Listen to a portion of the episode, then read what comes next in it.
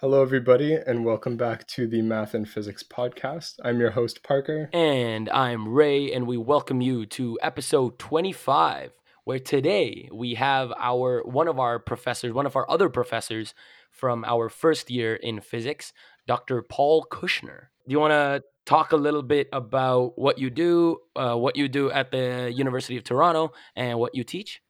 Sure. Thanks, Ray and, and Parker, and thanks very much for uh, hosting this uh, this podcast series and uh, getting the word out about math and physics. Awesome. So Thank yeah, you. I'm a, I'm I'm a professor here at the uh, University of Toronto.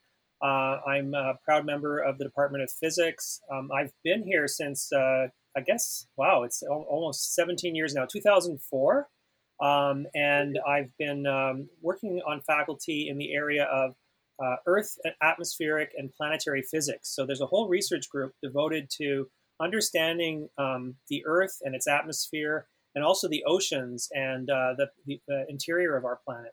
My focus is in the area of atmospheric and climate science. I do a lot of work trying to understand how the atmosphere works and um, what's called the circulation of the atmosphere, and uh, also how climate change will impact the atmosphere and our own climate uh, at, uh, where in, at the surface where we live.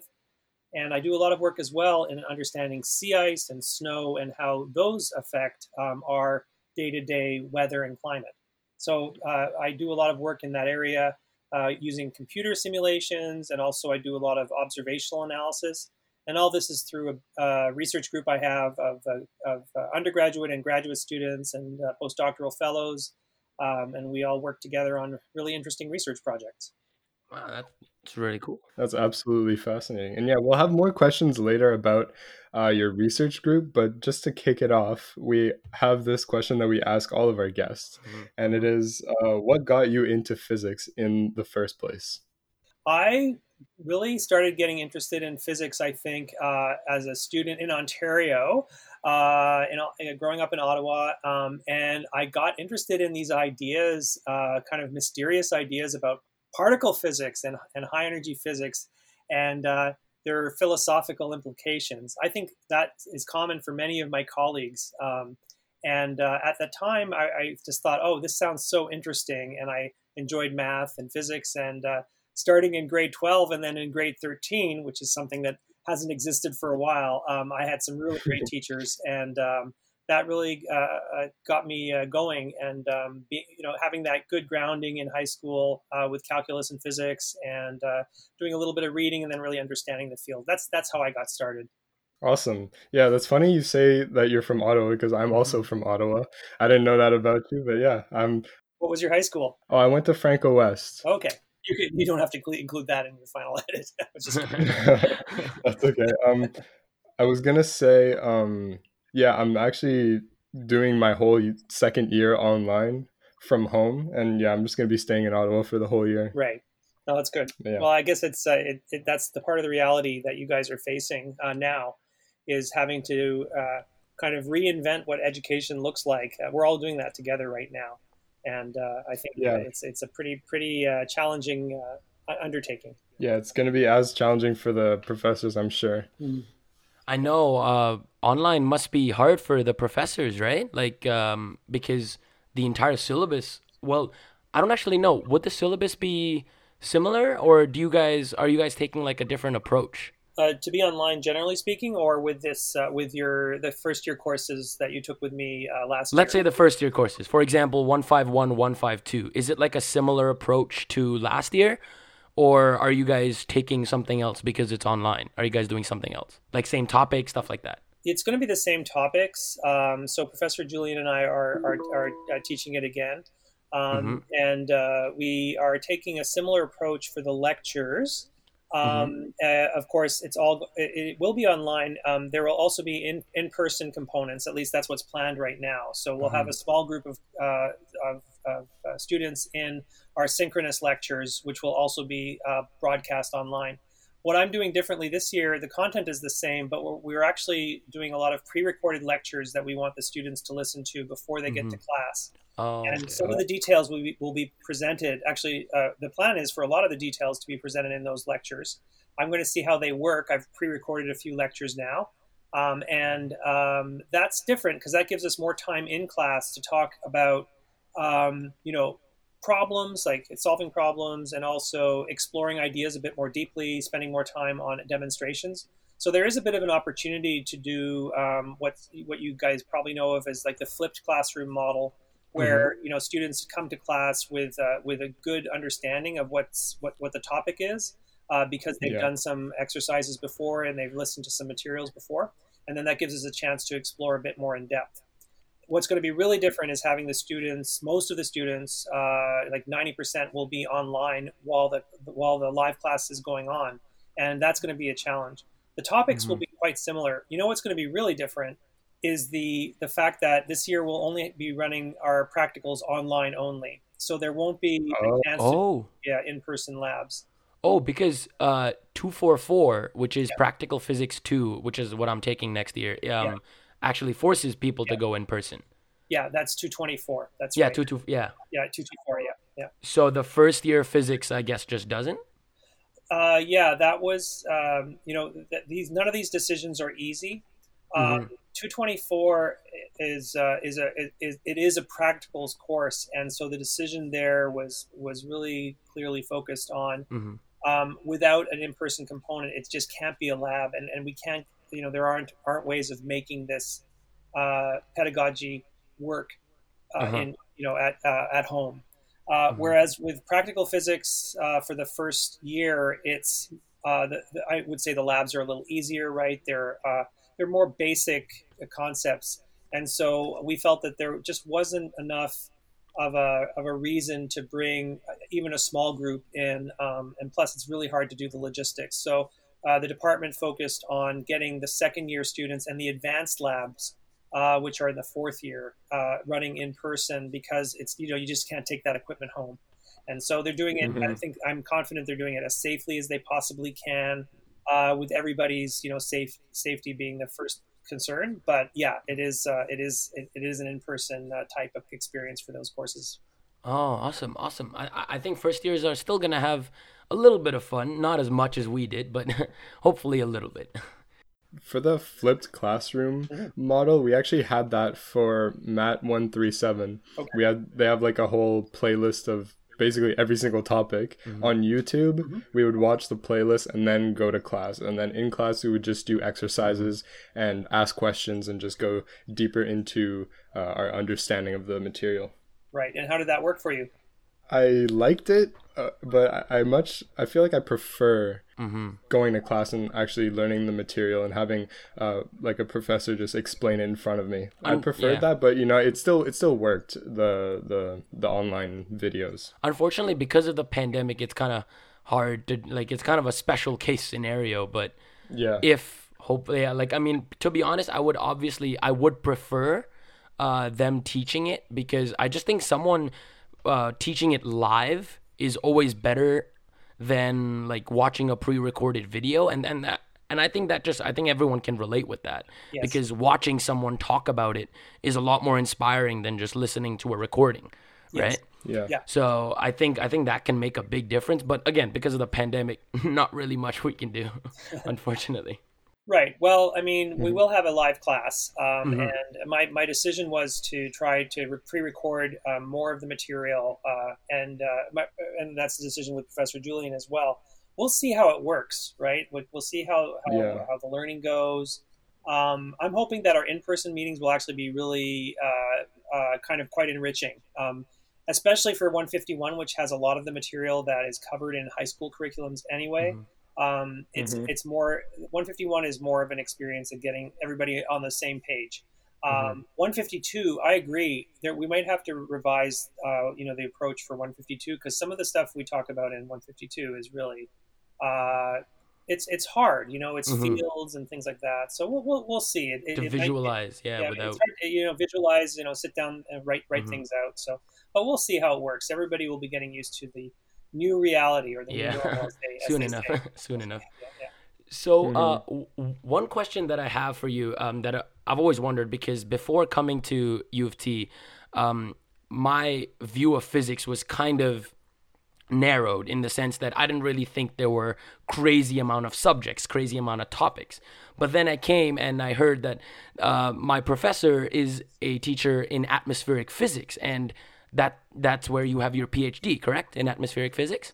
It's yeah, a, a PhD in physics with a specialization in atmospheric uh, atmospheric physics. That's right. Yeah. yeah. So m- my question is, why atmosphere? Like, what pushed you towards finding the physics about or like figuring out the physics behind the atmosphere? I think for for me for me and for a lot of uh, students uh, who you know who go through a physics program, mm-hmm. your your view coming in of what you mm-hmm. find really interesting, and then what you learn about as you go along, um, really changes. So for me, I think um, you know a formative experience for me was going through physics and and taking those courses uh, that uh, had you know a lot of interest. Uh, you know, uh, special relativity, quantum mechanics, getting exposed to all, all those ideas, realizing where my strengths were, and mm-hmm. then also realizing that you know um, there are there are ways of applying physics to all sorts of systems in the physical universe that extend from the very very small to the very large and the in between and i kind of like the in between where, where we mm-hmm. where, where we deal with the atmospheric and earth science we are dealing with what we see every day. Mm-hmm. And uh, I remember sort of being on a camping trip and sort of thinking, oh, you know, looking at the sky and clouds and thinking, oh, you know, I could study this. And I knew that there was really good work going on in the, in the Department of Physics. Part of it is mm-hmm. luck, uh, I would say, too, because our, our department has the good fortune of being uh, quite large and also quite broad in its scope. Uh, our atmospheric physics group and the and the geophysics group go back to the founding of the department practically. Um, so they go back several decades. Mm-hmm. Most places, uh, most physical physics departments don't have um, such a kind of broad uh, range of topics that are covered. So we're I, I consider myself very lucky mm-hmm. to be here, and also I I, I I, did my undergraduate at U of T too. So I was uh, very much um, you know uh, influenced by the the uh, faculty here um, and uh, that all getting exposed to atmospheric science courses was was part of my uh, my decision to kind of pursue this as a career. Mm-hmm. Yeah, that yeah. sounds super interesting. When you say um, you're on a camping trip and you look up at the sky and at the clouds, yeah. for me, in my experience, I would look past the clouds into the stars. exactly. yeah. That's yeah. That that's. I'm actually doing um, a specialist in uh, astrophysics. Right. Yeah, that's why I say that because I'm doing. I'm t- I'm going to be taking um uh, the astronomy courses as well as the physics courses. So that's what interests me. But yeah, I also see the um, see why like the atmosphere and the the geophysics aspect or kind of branch of physics would be super interesting to study. Mm-hmm. Yeah, and now in, in, in the in you know astronomical sciences, it's all coming together because there's such a focus now on um, exoplanets and and their dynamics right. and their atmospheres and uh, their, their geophysical properties, like uh, trying to understand. So we, we have our own solar system to turn to for analogies, and including our own Earth. Mm-hmm. Um, and then we have the the the rest of the the universe to look at and and you know contemplate uh, how planets behave in, in those other systems that we can see. Um, and uh, so there's a lot of unity across the uh, uh across the astronomical and Earth sciences as well. Um, and yeah. Uh, if you look at an organization like NASA, they have uh, Earth observations, uh, as well as, of course, you know, their space missions that that uh, go to uh, other planets and and uh, that that uh, observe distant galaxies. So we, you know, I, mm-hmm. I, really mm-hmm. think in a, in a department of physics, you get to see the whole gamut, and that's what's one of the great mm-hmm. things about being, you know, part of this community. Yeah, awesome. So for our next question, I just wanted to ask you about your your PhD thesis. Can you talk to us about what you were studying and what you wrote about? Sure. Okay, so my PhD thesis was an application of ideas in classical mechanics. Uh, that's that's a course that you're going to be taking, I guess, in a year or so. Uh, so in your classical mechanics courses, you uh, start to look at uh, uh, formulations of dynamics that involve uh, understanding the Lagrangians and Hamiltonian structure of, of dynamics. And it turns out that you can apply those same ideas to understanding fluid systems. And um, the atmosphere is a fluid. And so we have ways of looking at the atmosphere, treating it like a, you know, a big uh, swirling fluid on, on uh, swirling around our spherical Earth and uh, making approximations that actually uh, help us uh, deal with the math and so on in a way that actually stems right from classical mechanics. So my thesis was all about um, understanding a certain type of model system that uh, was uh, a good model for atmospheric dynamics, and uh, mm-hmm. I did a lot of math. There was a lot of mathematical physics actually, um, but mm-hmm. looking for looking at the stability of the atmosphere and the way waves propagate through the atmosphere. Um, uh, and I'm talking about atmospheric waves here, mm-hmm. like uh, the movement of air um, and trying to understand how that relates to kind of more the fundamental structure from uh, from fluid mechanics. Mm-hmm. And uh, it was very theoretical. Actually, I had no computer uh, uh graphics. Uh, there were a couple, just a couple of figures, a lot of a lot of um, a lot of math, a lot of variational calculus. Um, and so it was uh, very it was it, it, was it was quite an adventure. I really enjoyed it, and I learned I learned a lot um, and uh, yeah, got to meet a lot of good people that way too. Yeah, it sounds like a lot of long nights. it was, yeah, but it was it was fun, especially once as a grad student. Once you get kind of kind of get going, um, mm-hmm. then you know, so you're yeah. on a path of discovery, and you're learning things that nobody else knew before. It's really cool. That sound. I mean, that sounds really cool. And talking about uh, an atmosphere as fluids. Mm-hmm. I have one question that um, I've always wanted to ask someone who, who is in this field, but we've never really had anyone on. So now that we finally have you, I really want to ask you a question on turbulence. And you've probably yes. heard of, definitely heard of the Navier Stokes equations, one mm-hmm. of the Millennium problems, which mm-hmm. describes turbulence in the air, or at least that's yeah. what I think. So I'm just trying to grasp a better understanding of it because it's always it's it's been this millennium problem. It's this big thing that's never been solved. So maybe could you explain it a little bit further? Like what exactly is the Navier-Stokes equation and why can't it be solved? Yeah, and what what makes it so complicated? Yeah. Sure. Well, maybe it's worth thinking about what you're going to be learning in your uh, in your second year course coming up. I think if you're taking um, 254, uh, so there's the second year classical mechanics class. Mm-hmm. Uh, they deal a little bit there with nonlinear systems and, and chaos, right? And so what you learn as you uh, start to study more math and physics is that there are systems that are um, that can be solved with pen and paper and computer kind of in a straightforward way. And those are called integrable systems, systems that have a solution that you can determine um, either directly through integration um, uh, on pen and paper or maybe with a simple like uh, you know graphing calculator or something like that mm-hmm. without too much difficulty mm-hmm. um, and then there are systems that are that are, just can't be solved that way and it turns out that even very simple systems maybe you've heard of the three body problem uh, which is the uh, problem of three uh, mutually interacting particles um, just oh, yes. under their own, you know, uh, gravitational influence.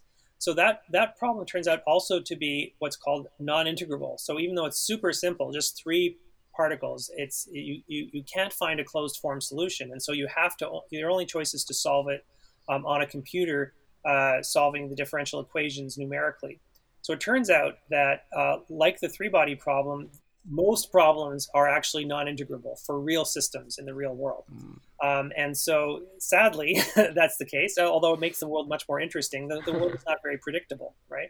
Including mm-hmm, our solar mm-hmm. system and so on. So, even though our solar system is really super predictable in a way, um, actually, you have to you have to be really careful with the the what what makes it non-integrable. The main thing that makes it non-integrable is a property of non-linearity, and that non-linearity means that you have um, so that there's no simple solution that you can kind of introduce and then build up from to kind of get complicated solutions. So fluids, most fluid systems are highly non-integrable. All right, so there are a few fluid systems that we know the solutions for.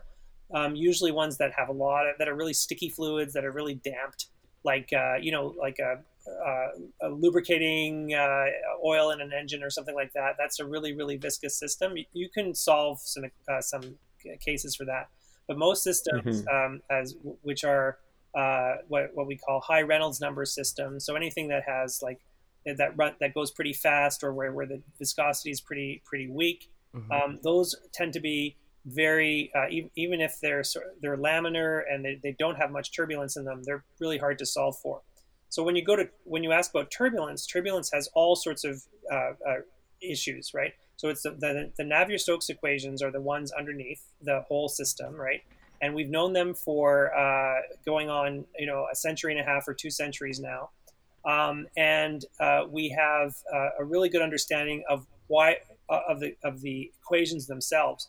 But solving them is uh, something you can't do except with a computer. And often, what we do in fluids is try to make approximations to to come mm-hmm. up with you know some special cases. Turbulence is hard because it's uh, it we, we don't all we have is experimental evidence. You know, looking at wind tunnels and looking in, in nature for the statistical properties of turbulence. And we know that turbulence involves interactions across many, many different scales of motion. So if you look up at a cloud, you know, you see a big cloud, but then you can see that there are ripples in the clouds and there are small eddies in the clouds and they're always changing in time. Mm-hmm. All those mm-hmm. features are pushing each other around. So it's incredibly nonlinear because uh, fluids advect their own their, their own uh, fields of motion and carry their own information um, through the velocity field. So in the end, we we can tell almost right away. A mathematician can tell almost right away that um, fluid equations are are non-integrable and really really hard to study. Mm-hmm. So, but all is not lost because turbulence is all, also it's a statistical theory, and we can tell a lot about the uh, characteristics of turbulence by looking at what the equations depend on and what they don't depend on, right? So you can make some pretty good approximations that will tell you, for example, that the turbulence, say in one in a broad uh, plane, like if you're on the prairies, the turbulence will look pretty similar from one place to another, right? So that's a big mm-hmm. simplification, mm-hmm. right? So that's called a symmetry, right? Because it's it, it the, the, turbulence is similar no matter you know, uh, even if you shift around, uh, you know, do a translation, right, or rotate around, if it's isotropic, you won't notice a difference, uh, you know, particular direction to the turbulence. So you can mm-hmm. actually make a lot of approximations that are very reasonable. Mm-hmm. Uh, uh, the big mysteries in turbulence are things like, um, are like little little eddies and swirls the most important thing, or are there big coherent structures that kind of uh, that you can see like vortices that kind of govern all the turbulence? So turbulence is a really uh, it's a big field, of course, in engineering uh, and also in physics. And it's not one. It's uh, it's really uh, we're not going to find a solution to turbulence. Like it's going to be more than a millennium problem um, because because it's intrinsic. Like there's a real there's a real limit to the solutions that that we can obtain. But there's a lot we can learn about turbulence, and that's really what uh, you know atmospheric and ocean science is all about: is learning what we can about turbulent systems, even though we have limitations.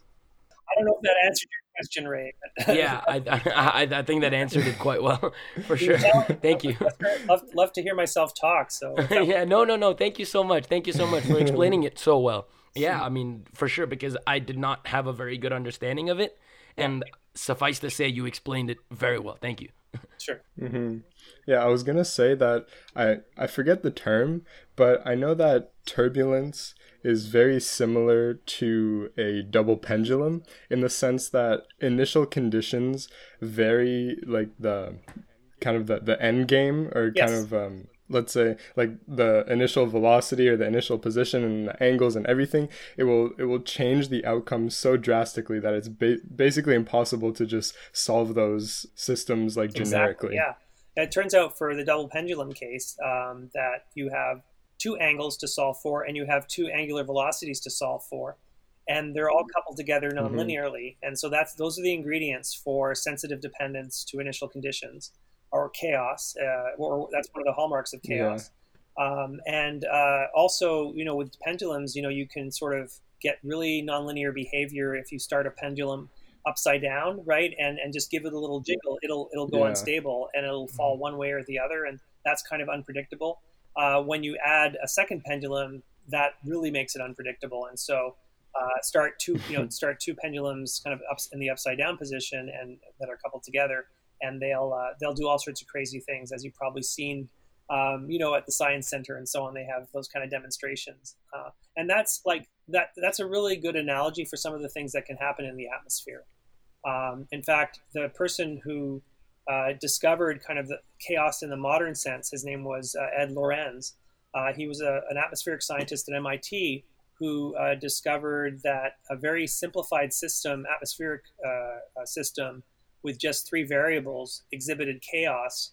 Um, and he made that discovery using using a computer, basically. Uh, and also thinking really deeply about the problem. And so he's the one who discovered this uh, butterfly attractor that uh, is the, the hallmark of his uh, three three uh, degree of freedom system, the Lorenz the Lorenz system. So um, you can, if you haven't heard of that, you can look it up. It's uh, mm-hmm. it's it, and that was an atmospheric scientist. That's a point of pride for us. So is he the same Lorenz from the Lorentz transform or no? No, that's no, a, right? A, no. A, yeah, this uh, that different was Lorenz. So different L, Lorentz. yeah. okay, sorry. Ed Lorenz uh, was a different generation, and he died a few years ago. Um, oh. It's he's L O R E N Z, and uh, his discovery kind of was what it was. It was made by an atmospheric scientist in in the context of atmospheric science, but of course, it, it applies to many, many, many different mm-hmm. Uh, mm-hmm. areas of study. Yeah, for sure. So talking about like I mean, that's basically what we're talking about, atmospheric science. Now we can finally, I think, get. I think we've got a good enough base to get into your group, the Kushner group, at least, sure, right? Yeah, yeah. And what you guys really do, because yeah. I've been uh, doing some research and I found out that you guys are basically a group of people doing research on the atmosphere, right? Okay. Yeah. Yeah. So maybe you want to uh, describe it a little better than I just did. yeah, no, well, that's you, have got to start uh, simply, right? So you just yeah. laid it out. We do research on the atmosphere. Mm-hmm. Um, the atmosphere is part of the climate system, which includes atmosphere and ocean and land um, and ice and snow. And mm-hmm. um, what, when we uh, study the atmosphere, there's all sorts of questions we can ask. But one of the questions that's really interesting to me is what determines our weather here in the uh, in the mid latitudes where we live. We live in the mid latitudes, sort of between, uh, say, like 40 degrees and 70 degrees uh, latitude. All right, um, and we see these weather systems pass by. They, you get you get you go from fair weather to cold and rainy weather. You know, and then we get heat waves and cold spells and so on. And um, we also know that uh, uh, anthropogenic climate change is going on at the same time, and we wonder how that's going to affect our weather. So that's the general uh, area that I'm interested in uh, for, for my group.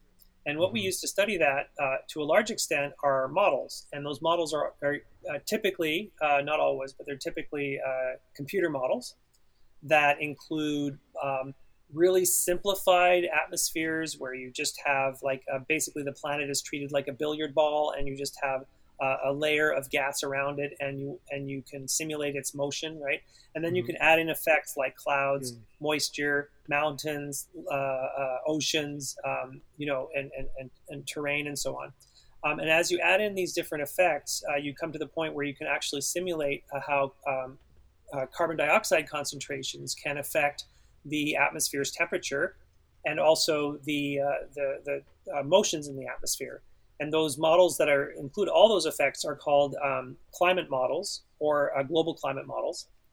And we use those to study um, how climate change is operating on our, you know, on, on our planet at the, at the current time. Yeah, so we use these models, um, and there are large software packages that are um, made by groups um, that focus on, on, on the development of the best ways to represent the atmosphere in a computer right? So mm-hmm. when you take computational physics, you'll you'll learn a lot. If, if I hope you take that course, it's a great course, 407. um, if, you, if, you, if, you, take that course, you'll learn a lot about how how you can use different numerical methods to solve problems in physics. And one of the things you can mm. use computers for is to solve the fluid, the equations of fluid motion, and also the equations of uh, transfer of electromagnetic radiation uh, through the atmosphere. So we use computers to capture the Navier-Stokes equations and uh, uh, approximations to those equations, plus uh, to capture uh, uh, uh, radiative transfer and various like other kind of physical processes, plus chemical processes and so mm-hmm. on. We can we can try to combine them all into these global climate models, GCMs. And that's what we use. That's what we use to study the atmosphere, in addition to all the observations we have. Um, observations play a huge role in atmospheric science. We have a ton of data, and uh, it's uh, our field really has a, uh, a big data challenge uh, to it. Uh, we, we continuously gather data from satellites and weather stations and uh, balloon launches, mm-hmm. um, and bringing that data in to our models is a big part of the, the, the work that takes place actually in our in, in the group of people who study atmospheric science at our department. Um, so in my own group, we focus on on the models and how to analyze them and, and, and different um, experiments you can do with them. For example, uh, I, I, don't know if you want me to go into this detail now, uh, but the kind of things we do, for example, mm-hmm. would be to take a model and change it in some way. So, for example, we could ask, all right, well, some, in some years we see, uh, you know, a greatly enhanced snowfall in certain regions. Mm-hmm. What does that snowfall do to the uh, to the weather in other regions? And so uh, we can actually study uh, the impact of imposing a snow uh, patch, a large mm-hmm. snow patch, you know, several thousand kilometers on a side, on the larger atmosphere. And, and this is motivated by uh, observational work that people have done to study how the atmosphere responds, or sorry, how the um, atmosphere appears to behave after some sort of large snowfall event. Um, that's just an example um, in it, in of, of the kind of thing we can do. Most of my work has been focusing focusing more on the problem um, recently of sea ice and sea ice loss. Do, do you know about the Arctic sea ice and what it's been doing lately? Uh, I'm, I'm, guessing getting, yeah, melting. I was guessing they're just melting. That's right. So there's a lot of interest uh, in two things, kind of two sides of the coin. One one side is what is causing the sea ice to melt, and the other is when the sea ice melts, what else does that imply for the atmosphere and the ocean? Um, and so for the uh, first problem, you know, what is causing sea ice to melt? We can largely point our fingers at uh, at the uh, impact that human beings have had through uh, greenhouse gas emissions and greenhouse warming. Mm-hmm. Uh, that that drives a lot of surface temperature increase, and it has this big impact on the uh, the polar ice, uh, involving positive feedbacks and, and, and, things you might have heard of before. Mm-hmm. Um, and uh, but that's that's not the whole story there because you can also get some sea ice loss happening just spontaneously. Some years you'll lose sea ice, some years you'll gain it back, and our models actually simulate that process as well. Um, wow. but, the, but the other side, which is, well, when the sea ice changes, what does that mean for the rest of the atmosphere? Well, that's a much more theoretical question mm-hmm. because sea ice is part of the climate system. So when we do a computer simulation where we impose a change in sea ice, we're kind of playing with nature, right? But we're doing it all in the computer. Uh, but we found we've learned a lot from doing those mm. uh, doing those kind of specialized experiments because we learned that you know in years where there's um, reduced sea ice, that actually has impacts on weather and climate in, in distant regions away from the atmosphere, away, away from the sea ice regions. Um, and it also has impacts on the ocean as well. So one of my PhD students is just finishing off her PhD on, on in this area, Stephanie Hay, and um, you know she's finding that in fact even uh, changes in sea ice in Antarctica, like the, the the Antarctic sea ice, can have impacts in um, on the climate of the northern hemisphere where we live. Uh, mm. And you you mm. need computers to do this because these are not things you can do in nature. You know, you can't really go and and and and, and do a, a, a controlled sea ice loss experiment where you remove all the sea ice from Antarctica. They, mm-hmm. You couldn't get away with it, and you couldn't do it anyway. It's too much of a challenge, and you wouldn't want to do it, right? But with this, what we're really asking here is uh, if if you if we see these project, predictions of sea ice change, and we want to understand uh, want want to use the computer to better understand how the whole climate system operates, so we can have better predictions and also understand it at a mm-hmm. deeper level. Um, I'm not gonna lie. I don't think I've ever actually been this interested in uh, atmospheric physics because I've always thought of it as just um, let me be a little objective before I get into the reasoning. But uh, yeah. beginning in the beginning, I I was actually not a big fan of it because I was always like, you know, science is about physics, especially about space, about discovering the universe. Why why focus on the Earth? But yeah. like as you're describing it, there's some really cool things that I you know never knew were possible, especially with the Navier-Stokes equations and stuff. So I think uh, it's giving me a real big realization of atmospheric physics. Well, good. That warms my heart. Thank you. Thank you. But you know, really, honestly, honestly, it's that's the amazing thing about uh, uh, physics and and math too, for that matter, is that we we kind of learn the tricks and the tool, you know, the, the, the skills to analyze many many different types of systems. You have to be really careful when you do it because you can get a little um, you can you, you can sometimes uh, what's the right word get a little arrogant and think oh mm-hmm. I can you know, I can I can study anything because I've studied yeah. physics but But the fact is, you know, that's not totally true, and every field has its own areas of, mm-hmm. of, of kind of specialization. Yeah. But as an undergraduate in physics, you get the training you you know you need uh, and the analytical skills to kind of get into these other fields, and that's uh, was a real privilege for me um, to realize, you know, that I was able to actually take my physics education even one step further and get a, an atmospheric physics specialization and still be in touch with all my colleagues in physics, right, and learn from them. Um, mm-hmm. so yeah, no, great. Mm-hmm. I, I, think the important thing is to keep an open mind, and, yeah. and you never know. Uh, like stellar dynamics, as you know, there's a lot of fluids in it. There's a lot of turbulence, mm-hmm. and so you never know how what you know what you'll learn in a in a any sort of fluids course will benefit you later on. Mm-hmm. I had a question. You, when you study like sea ice and the atmosphere and everything, do you take into consideration the orbit of the Earth and its uh, the I think it's called obliquity, like the angle of depression yes. off of yeah. um yeah that, uh, i'll just correct you on one thing. Obliquity. Obliquity. yeah, yeah oh, obliquity close, right. uh, Parker, so that's good. no no um, so when when it depends on the problem you're interested in. So i tend to focus on problems of uh, what's happened over the recent decades. So not such long time scales but if you're interested in right. the impact of um, orbital vari- variations in, oblique, uh, in, in obliquity um, and uh, the, uh, the, you know the uh, uh, migration of uh, of the axis of rotation over different time periods, then you get into thousands and 1000s mm-hmm. of years of of past history. And what that gives you an opportunity to do is look at the what's called the paleoclimate record, the record of past climates that extends back, of course, the several billion years of the Earth's age, right? and you can try to understand right. uh, in the uh, in the geological and fossil record how oceans and the atmosphere uh, were varied over the years. And, and, and, in those situations, sea ice and especially glacial ice are very, very strongly influenced by orbital parameters. Um, mm-hmm. And so, yes, you definitely have to worry about that, but not in my problems. My problems have focused much more on the recent mm-hmm. decades because that's kind of where I, I end up uh, focusing most of my attention. But mm-hmm. the, the past climates are really, really interesting as well and give us lots of food for thought. Yeah, I took a course uh, second semester. It's called um, Ancient Civilizations and Their yes. Environment. And we touched on, well, we, we didn't go into like the physics of everything, of course, but we touched on uh, like glaciers and how you would take, uh, like, how you would do carbon dating with, uh, with ancient yes. ice and uh, as well as as well as the Earth's position relative to the sun and everything, and how that affected uh, the environment. Yeah. Yeah. Um. So, how many years have you been like experimenting on the atmosphere? Let's let's word it like that.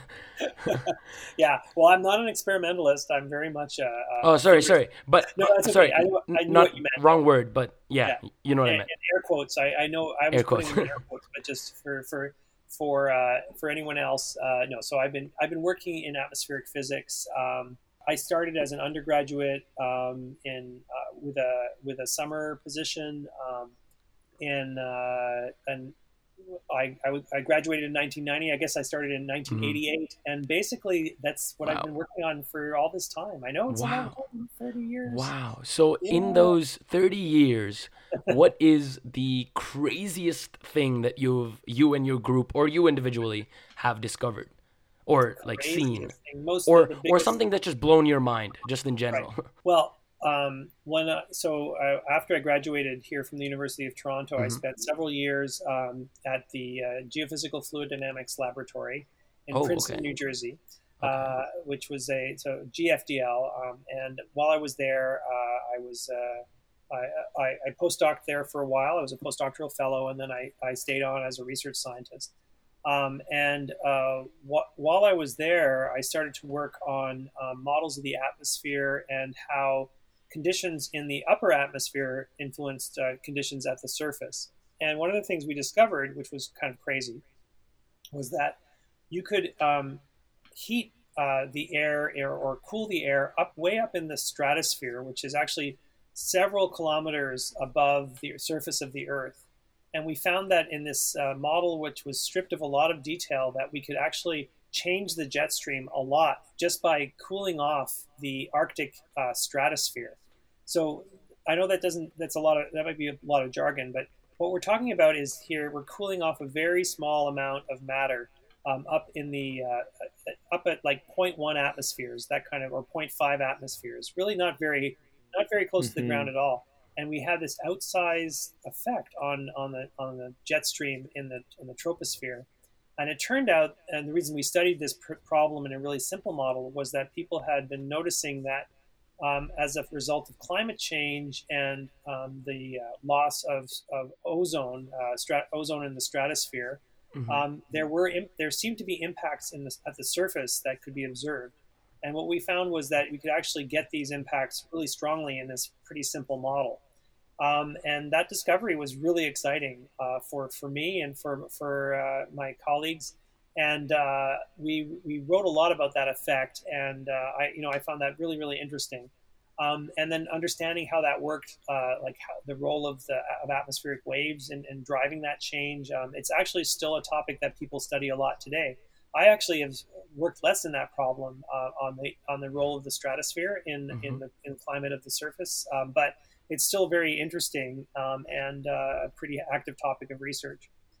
Um, I, I, would just add one more story that what I really learned when I was uh, working in this laboratory was how um, you know science now operates in a way that's much can often involve like large teams of people and how fun that can be. Um, so I worked in an environment at this lab that it was a lab of the U.S. government, uh, the the National Oceanic and Atmospheric Administration, NOAA, and um, mm-hmm. I was came in as a physics you know physics grad, um, but I left as somebody who was really really understood a lot more about climate science.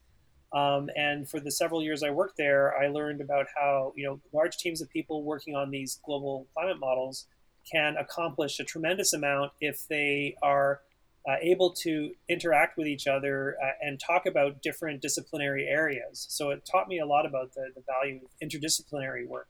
And, mm-hmm. and with that, I discovered a lot about how global warming operates and how the ocean operates as well. So those were things I learned about uh, in that kind of environment that I wouldn't have learned, you know, just in a physics program. So that's really yeah.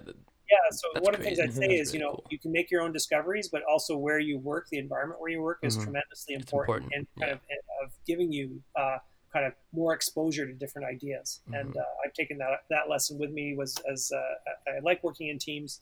I like working with large, you know, larger groups as people, as well as working like one on one with students and so on. Awesome. yeah, I I've just been absorbing everything yeah. you're you're saying. Yeah, but it's all it's all really uh, like really interesting stuff.